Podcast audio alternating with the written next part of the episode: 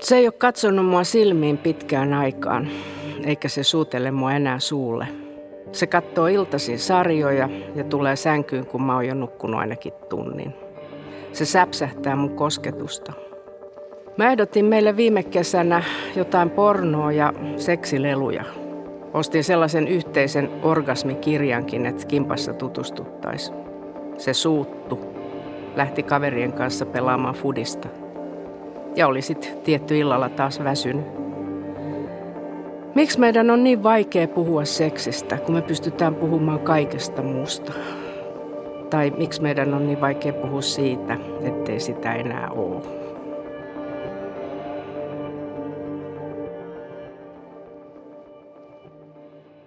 Tutkimusprofessori Osmo Kontula, miksi seksistä on vieläkin niin vaikea puhua, vaikka tuntuu siltä, että kaikkialta tulvii sitä seksiä? No ensinnäkin mietin sitä, että mitä nyt olen asiaa tuota tutkinut ja lukenut hyvin paljon ihmisten sitaattia tästä asiasta. Ja musta tuntuu, että se ei niinkään lähde puhumisen puutteesta, vaan ajatuksen puutteesta. Eli jos meidän mielemme on vieraantunut seksuaaliasioista jonnekin ihan kauas johonkin arkipäiväisiin asioihin ja jotenkin me vierastamme sitä, että me ruvettaisiin ajattelemaan jotakin intimiä läheisyyttä ja, ja seksiä ja muuta, niin, niin puhuminen on tietysti vaikeaa, kun se asia ei ole meidän mielessämme. Kun me tulemme kotiin, eihän me ajatella, että nyt minä menen halaamaan kumppania ja sitten ehkä voisi olla jotakin kivaa tänä iltana. Me ajatellaan vaan, että miten nämä kotityöt pitäisi jakaa, että onko se puoliso nyt täällä vihainen, että mä en ole tehnyt omaa osuuttani ja oleks mä nyt myöhässä sitten, että olen tulla aikaisemmin ja – Siis ne ajatukset on yleensä niin kaukana seksistä, että miten siitä sitten voisi puhua.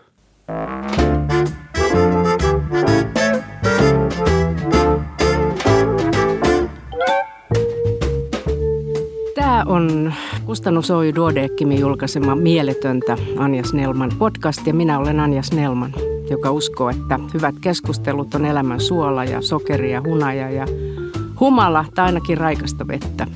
Tämänkertaisen jakson aihe on seksi ja seksuaalisuus. Ja elämän suolana, eli vieraana, mulla on tänään tutkimusprofessori Osmo Kontula, joka on kirjoittanut lukuisia teoksia suomalaisesta seksielämästä. Muun muassa sellaisia, joita mä oon itsekin tenttinyt eri yhteyksissä ja seksuaaliterapeutin tutkintoakin varten, kuten mielen seksuaalisuus matkakiihottumisen alkulähteille – ja joskus tuntuu kyllä siltä, että kun suomalaisesta seksielämästä jossain puhuu, niin ei voi jutella ilman Osmo Kontulaa mainintaa tai sitä, että kutsuu Osmo Kontula vieraaksi puhumaan. Eli jälleen kerran tervetuloa. Kiitoksia kutsusta.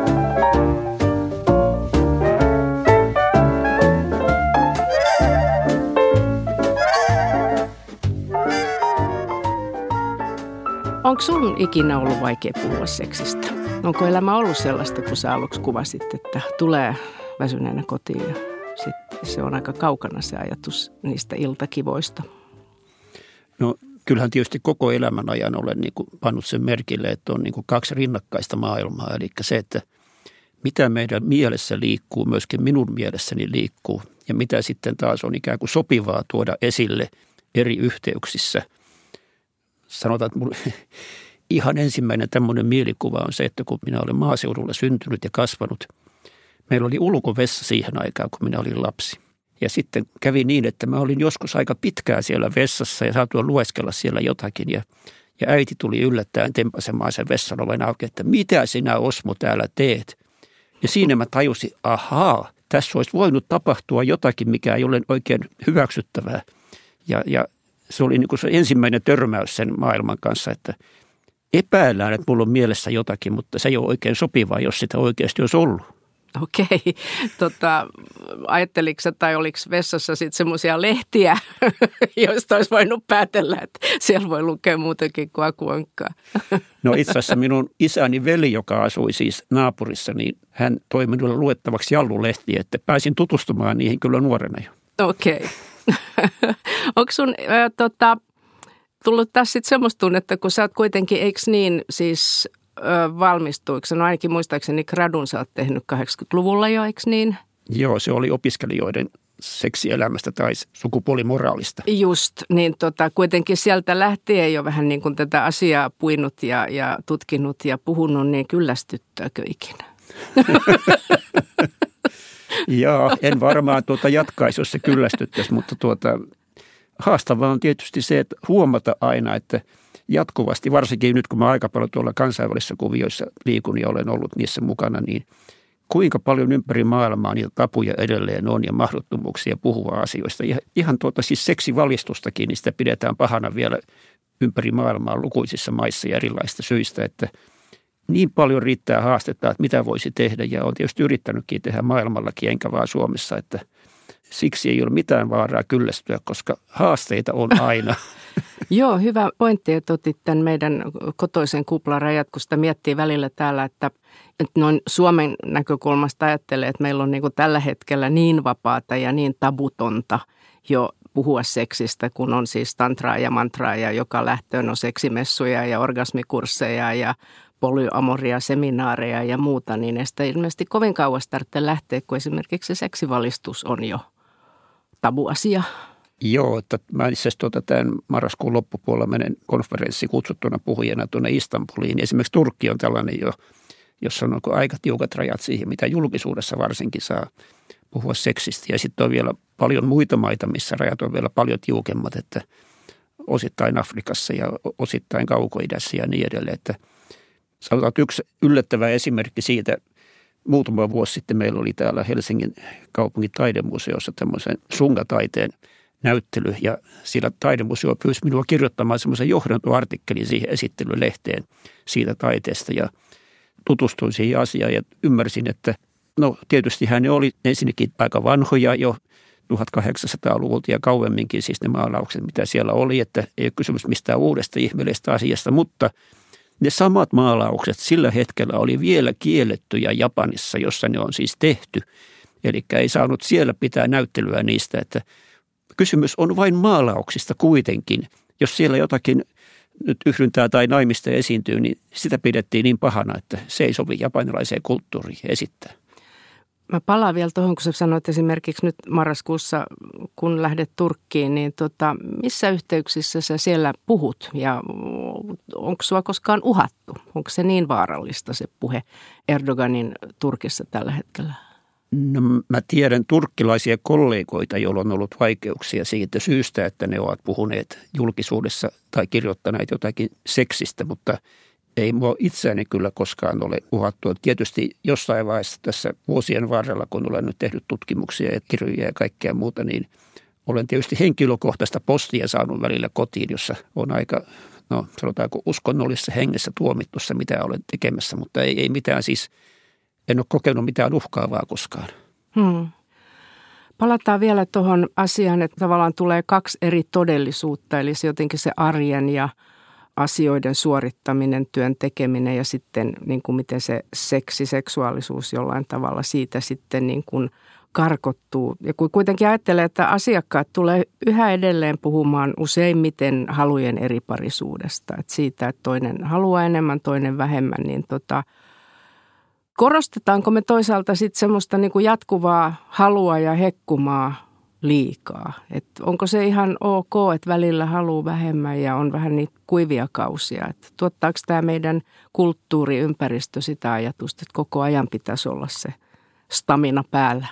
No meillähän on kaikenlaista puhetta julkisuudessa ihan laidasta laitaan siis suunnilleen, että seksi on täysin tarpeetonta tai että, että sitä pitäisi olla aina jatkuvasti. Että siis kaikkea siltä väliltä, että – puheesta, siis julkisesta puheesta meillä todellakaan ei ole puute, mutta tuota, sehän on tietysti selvää, että meistä itse kukin tietysti päättää sen, että halutaanko me minkäänlaista niin kuin fyysistä läheisyyttä jonkun ihmisen kanssa tai parisuhdetta tai seksiä sen kumppanin kanssa, että siihen ei pitäisi olla kenelläkään mitään sanottavaa, mutta toisaalta sitten minulla on näitä tutkimuksia, jotka kertoo siitä, että jos ajatellaan, että mikä tuottaa hyvää elämää ja onnellisuutta – niin niidenkään perusteella ei voi väittää, että seksi tekisi sen, mutta sen voi väittää, että ne ihmiset, joilla on enempi seksiä ahkarammin ja enempi asia mielessä, he ovat onnellisempia selvästi parisuhteessaan ja he ovat tyytyväisempiä e- koko elämässään, ne samat ihmiset. että tuota, jollakin tavalla ne kietoutuu nämä asiat yhteen, että jos ihmisellä menee hyvin, niin sillä usein menee hyvin sängyssäkin sitten. Mm. Tilastoja kun katselee, niin masennusta, uupumusta on paljon. Se liittyy tähän meidän elämän rytmiin. Niin voiko silti olla hyvää seksiä, vaikka olisi masentunut? Tuottaako mielenterveysongelmat ikään kuin seurannaisesti sen, että seksi lakkaa kiinnostamasta?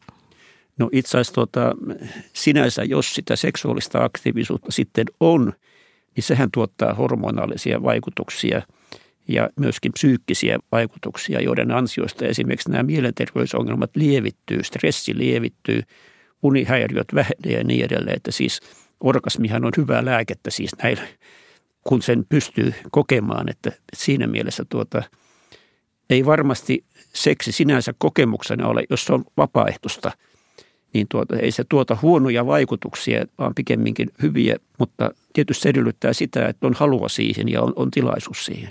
Ja kun me puhutaan nyt seksistä ja vaikka orgasmista, niin, niin mitä sä sanot, joku tuolla varmaan miettii, että entäs sitten sooloseksi, jos on yksinäinen, niin kuin moni on yksinäinen, että harrastaa sitten sooloseksiä, niin tota, onko se orgasmi yhtä hyvää tuottava mielelle kuin kimpassa?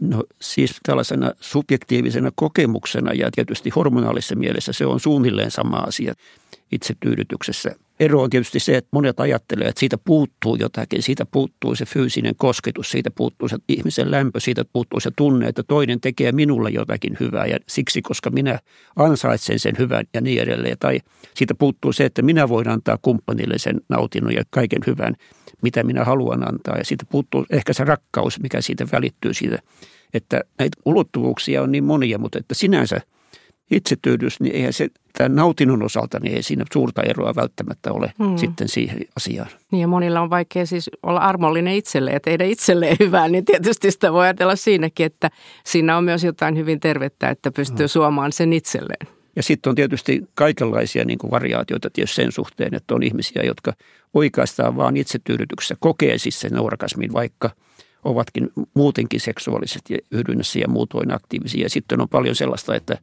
että ensin on yhdyntä ihan miehen ja naisen välillä ja sitten sen jälkeen nainen sitten itsetyydytyksellä auttaa itsensä orgasmiin esimerkiksi tai jollakin hieromalaitteella tai muuten, että että ne on tietysti niin kuin rinnakkaisia tapahtumia, mutta että se itsekyydytys tai se kesisäksi tai manuaaliseksi, niin se on niin kuin vahvasti mukana siinä kuitenkin.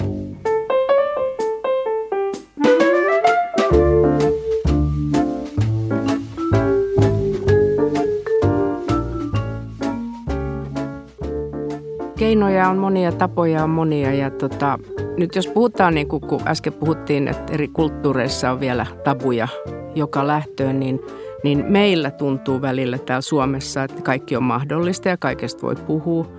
Niin tota, onko vielä semmoisia kiellettyjä asioita, jotka sitten kiihottaisi, kun lukee tota kiihottumisen alkulähteitä sun kirjaas mielen seksuaalisuus, niin tietysti siellä sivutaan sitä, mikä on vielä kielletty, mikä voisi kiihottaa.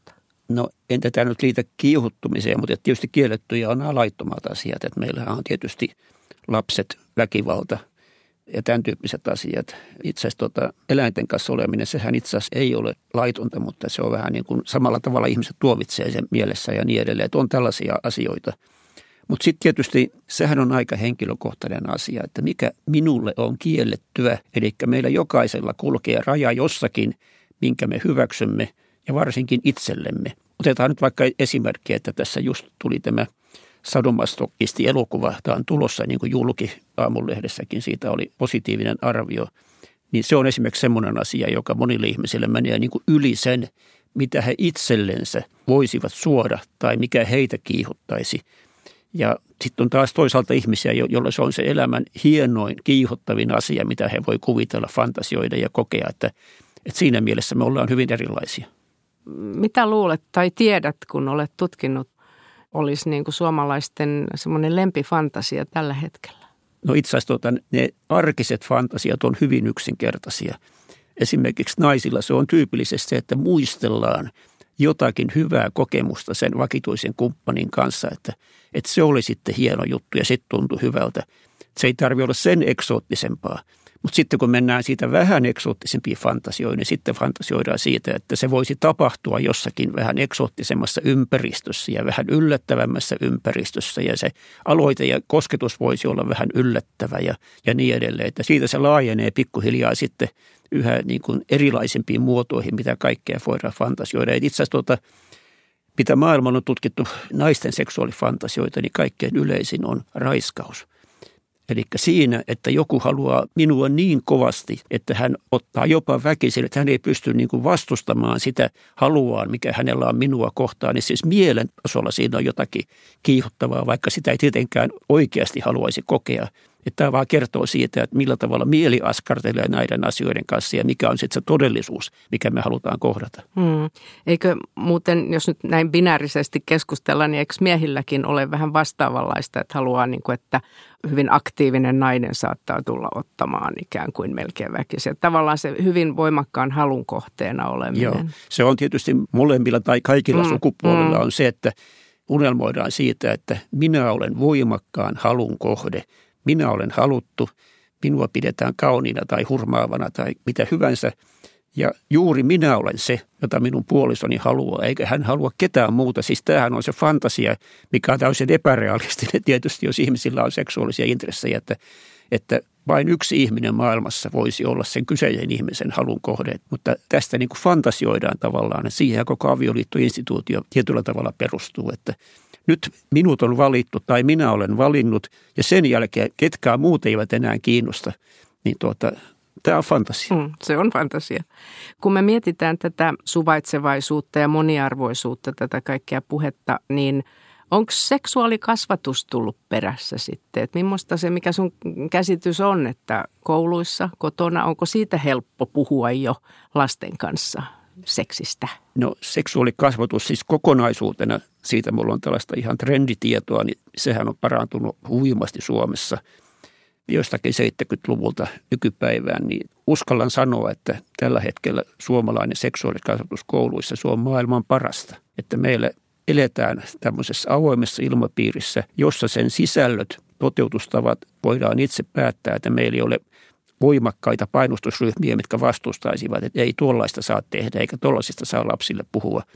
Tietysti sitä paikallisesti ja perhekohtaisesti voi olla ja onkin, mutta se ei ole semmoinen koko suomalaista kasvatusinstituutiota koskeva keskustelu, että viimeksi 80-luvulla käytiin kiistelyä siitä, että mitä oppikirjoissa saa seksistä kirjoittaa, mutta sen jälkeen tämä on niin vaientunut ja tuota, sen ansiosta meillä tilanne on hyvä, mutta tietysti se aina voisi olla parempi ja aina on kehittämisen varaa. Et tuota, mä itsekin olen tutkinut esimerkiksi tarkemmin sitä, että minkälaista seksivalistusta koulussa pojat erityisesti toivoisivat. Niin kyllähän siinä on paljon sellaista, mitä ei ole vielä kosketettu. Että siis ne henkilökohtaisen tason kiinnostavat kysymykset ja nimenomaan, että mikä on normaalia. Olenko minä normaali, olenko minä kehittynyt normaalisti – onko minun seksuaalielimeni normaalia, onko minun penikseni riittävän pitkä ja voiko muut hyväksyä minut ja voiko muut olla kiinnostuneita minusta ja miksi ja niin edelleen. Siis tämmöisiä kaiken näköisiä ajatuksia risteilee nuorten mielessä ja tuota, ne on niitä ydinasioita, mihin ne kaipaisi valistusta, mutta eihän sellaista tietysti koulussa voi antaa kunnolla ainakaan. Mm. Minä se kysyä, että miksei. ne on kuitenkin niin ikiaikaisia niin. peruskysymyksiä. Mutta siellä niin. tietysti kouluterveydenhoitaja voisi ottaa niin yksilöinä, mutta tarkoitin, että luokkatilanteessa mm. ei voida kaikkia niin. yksilöitä yksilöllisesti käydä läpi heidän tarpeitaan ja heitä askarruttavia asioita. Joo. Ja varsinkin tuota pojilla on se, että kun pitäisi nyt esittää vähän kokeneempaa kuin mitä onkaan, tai paljonkin kokeneempaa kuin mitä onkaan, niin, niin luokkatilanteessa muiden kuullen ei kehdata kysyä, koska – pelätään, että leimautuu niin kuin kokemattomaksi ja ymmärtämättömäksi ja tietämättömäksi ja, ja siinä menee kasvot. Ja tuota, sen takia se on vaikea puhua niistä asioista. Miten sun itses kohdalla sä kerroit, että äiti tuli ja tempasi sen vessan oven auki, niin tota, miten tota, sinä sait siellä Luumäellä seksuaalikasvatusta? Oliko se se Sedän Jallulehti sitten vai miten sä kysyit se kavereilta, kuka kertoi mitäkin? No kyllä se varmaan tuli niin kuin Mä olin siis kova lukemaan kaiken näköistä ja kirjaston niin kuin hyvin ahkera käyttäjiä ja niin edelleen, että kyllä se tieto varmaan lähinnä sieltä tuli, mutta sitten ehkä minulla niin kuin muisti siinä pätkii, mutta se ainoa asia, mikä minä muistan tuota keskikoulun, joka siihen aikaan kävin sitten siellä, niin tuota, niin ainoa seksivalistus, mitä sain koulusta, joka jäi mieleen, oli se, että kun meillä oli tuota jumppamaikkana mies, joka väti pojille sitten tuota myöskin jonkunlaista terveyskasvatusta, niin hän kerran urheilutunnilla sitten sanoi meille, että kuulkaas pojat, hän oli tuota tämmöinen huippupesäpalloilija siis mestaruussarjassa, niin kuin tosi kova jätkä siis sillä urheilusaralla. Hän sanoi, että kuulkaas pojat, että jos teillä elämänne aikana on niin paljon naisia kuin minulla on ollut tähän ikään mennessä, niin kovia olette. Siinä oli minun seksivalistus. No, miten, onko se edelleenkin ollut tota, semmoinen asia, josta olet pitänyt kiinni, elämän motto? Nyt, no. nyt ehkä no. tässä joku salaisuus paljastui tässä, että miksi sinusta tuli sun kansallinen seksiguru. Joo, no en ole kyllä yltänyt varmaan hänen saavutuksiinsa. Kun mä oon joskus miettinyt äh, sinusta sitä, että, tota sä, että miksi, ja oliko se sattuma, että sä valitsit sen tutkijan uran. Sä olisit voinut ryhtyä myös niin kuin seksuaaliterapeutiksi, eikö? Vai olisiko se ollut ihan eri asia? Sä halusit tutkia. Kyllä mä oon niin kuin mieleltäni ollut ennen opiskeluaikaa jo tutkija. Itse asiassa mä tein jotakin pienimuotoisia tutkimuksia ennen kuin mä tulin yliopistoonkaan. Että se on jotenkin ollut mulla niin kuin leimaava minun niin kuin luonteelleni – ja sitten tutkimuksessa tietysti viehättää se, kun mä miettii, että mikä siinä on se juttu, mikä mä eniten viehättää, että siinä voi saada selville semmoisia asioita, mitä kukaan ei ole ennen minua tiennyt. Eli minä voin tehdä tutkimuksen ja löytää asioita, ahaa, näinkin se asiat toimii ja näinkin ihmiset tulkitsevat näitä asioita, niin se on palkitsevaa, että pääsee semmoisen ennestään tuntemattoman tiedon äärelle, eikä tarvitse vain toistaa jotakin, mitä joku muu on jo selvittänyt. Tuleeko tästä huolimatta sulle ihmiset paljon uskoutumaan ja ikään kuin terapeutin pakeille, jossa johonkin jäät luentosi jälkeen? No kyllähän sitä tapahtuu. Sitä tapahtuu myöskin sähköpostilla ja jonkun verran puhelimitsekin, mutta kyllä mä tietysti olen selvästi sitä tutkijaroolia julkisuudessa vetänyt, että kyllä nyt ihmiset oikein tulkitsevat sen pääsääntöisesti, että mitä minä teen ja mihin minä olen keskittynyt.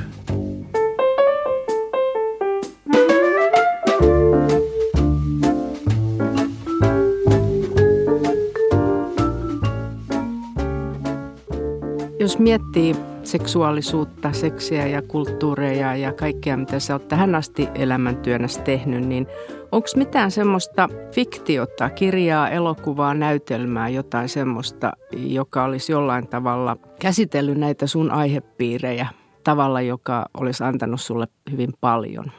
No varmaan siis kauan sitten on ollut tällaisia joitakin teoksia, mutta niitä on nyt sitten kymmeniä elokuvia, kymmeniä kaikenlaisia muita kulttuurituotteita, joita on nähnyt ja suodattanut mielestään, että sieltä on vaikea niin kuin nostaa jotakin erityistä esille, mutta tämä toi mun mieleen sen, että kun mua pyydettiin aikoinaan pitämään tuolla elokuva-arkistossa esitelmäaiheesta intohimo elokuvassa, niin silloin mä tuota paneuduin tarkemmin sitten miettimään, että mitkä on tämmöisiä intohimo-elokuvia ja mikä niissä on se keskeinen viesti. Ja vähän katselin niitä enemmän sillä silmällä ja tavallaan johtopäätös oli aika surullinen, että vaikka niissä oli paljon seksiä ja niissä oli intohimoa ja niissä heittäydyttiin niin kuin hetken vietäväksi, joka tavallaan on niin kuin semmoista, mitä ihmisten pitäisi pystyä siihen, että tyhjentää ajatukset, olla siinä hetkessä ja olla aistillinen ja, ja keskittyä kosketukseen ja tunteeseen ja niin edelleen, niin näissä elokuvissa oli semmoinen opetus.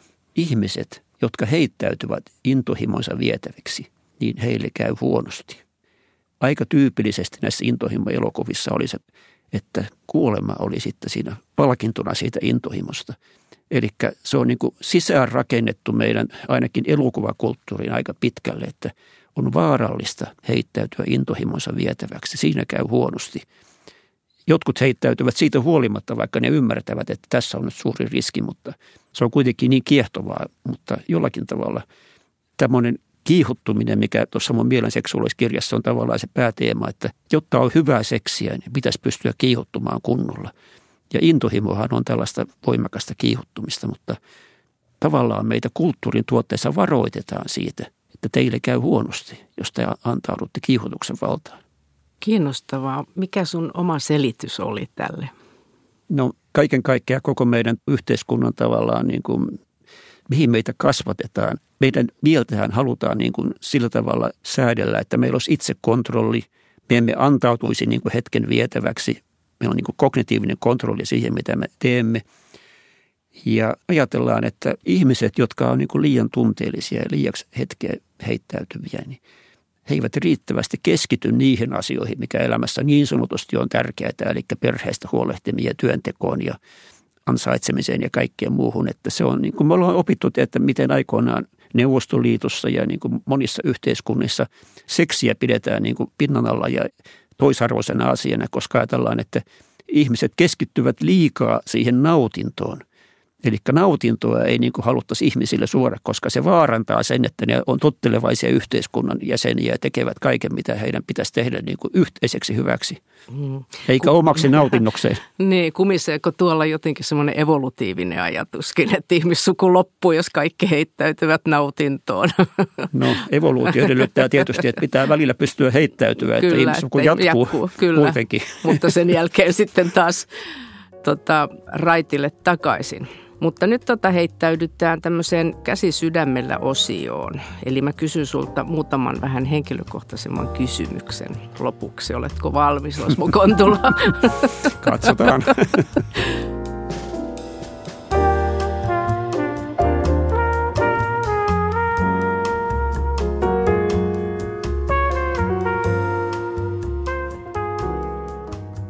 Millainen läheisyys tekee sinut onnelliseksi?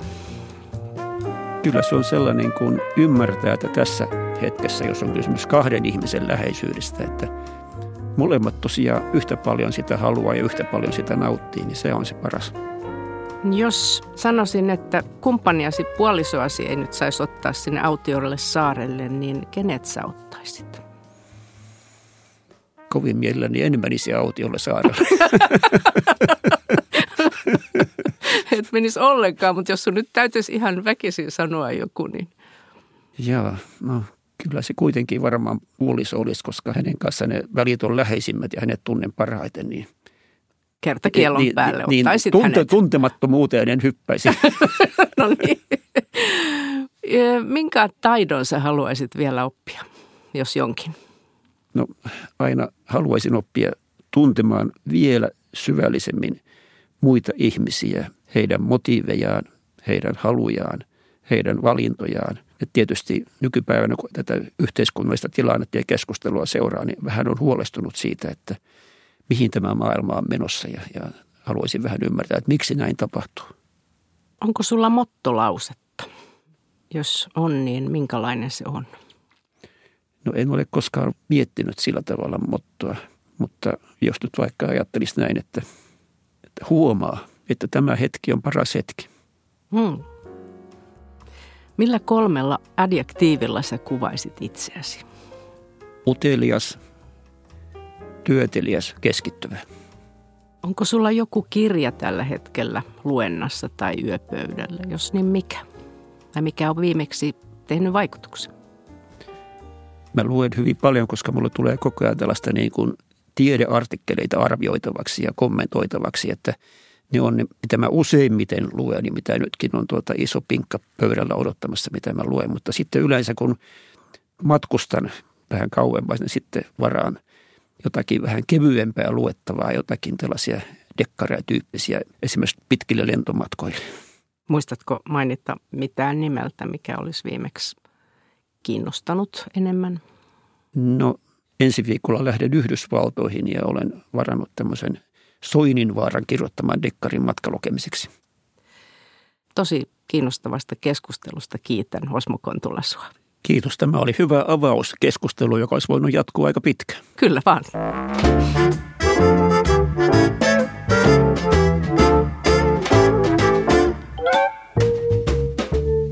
Osmo Kontulan kirjan Mielen seksuaalisuus matka kiihottumisen alkulähteille voi ostaa kustannus Oy Duodekimin verkkokaupasta osoitteesta duodekim.fi. Ja kaikki tämän podcastin kuuntelijat saavat näistä yleisistä tietokirjoista 30 prosentin alennuksen koodilla podcast.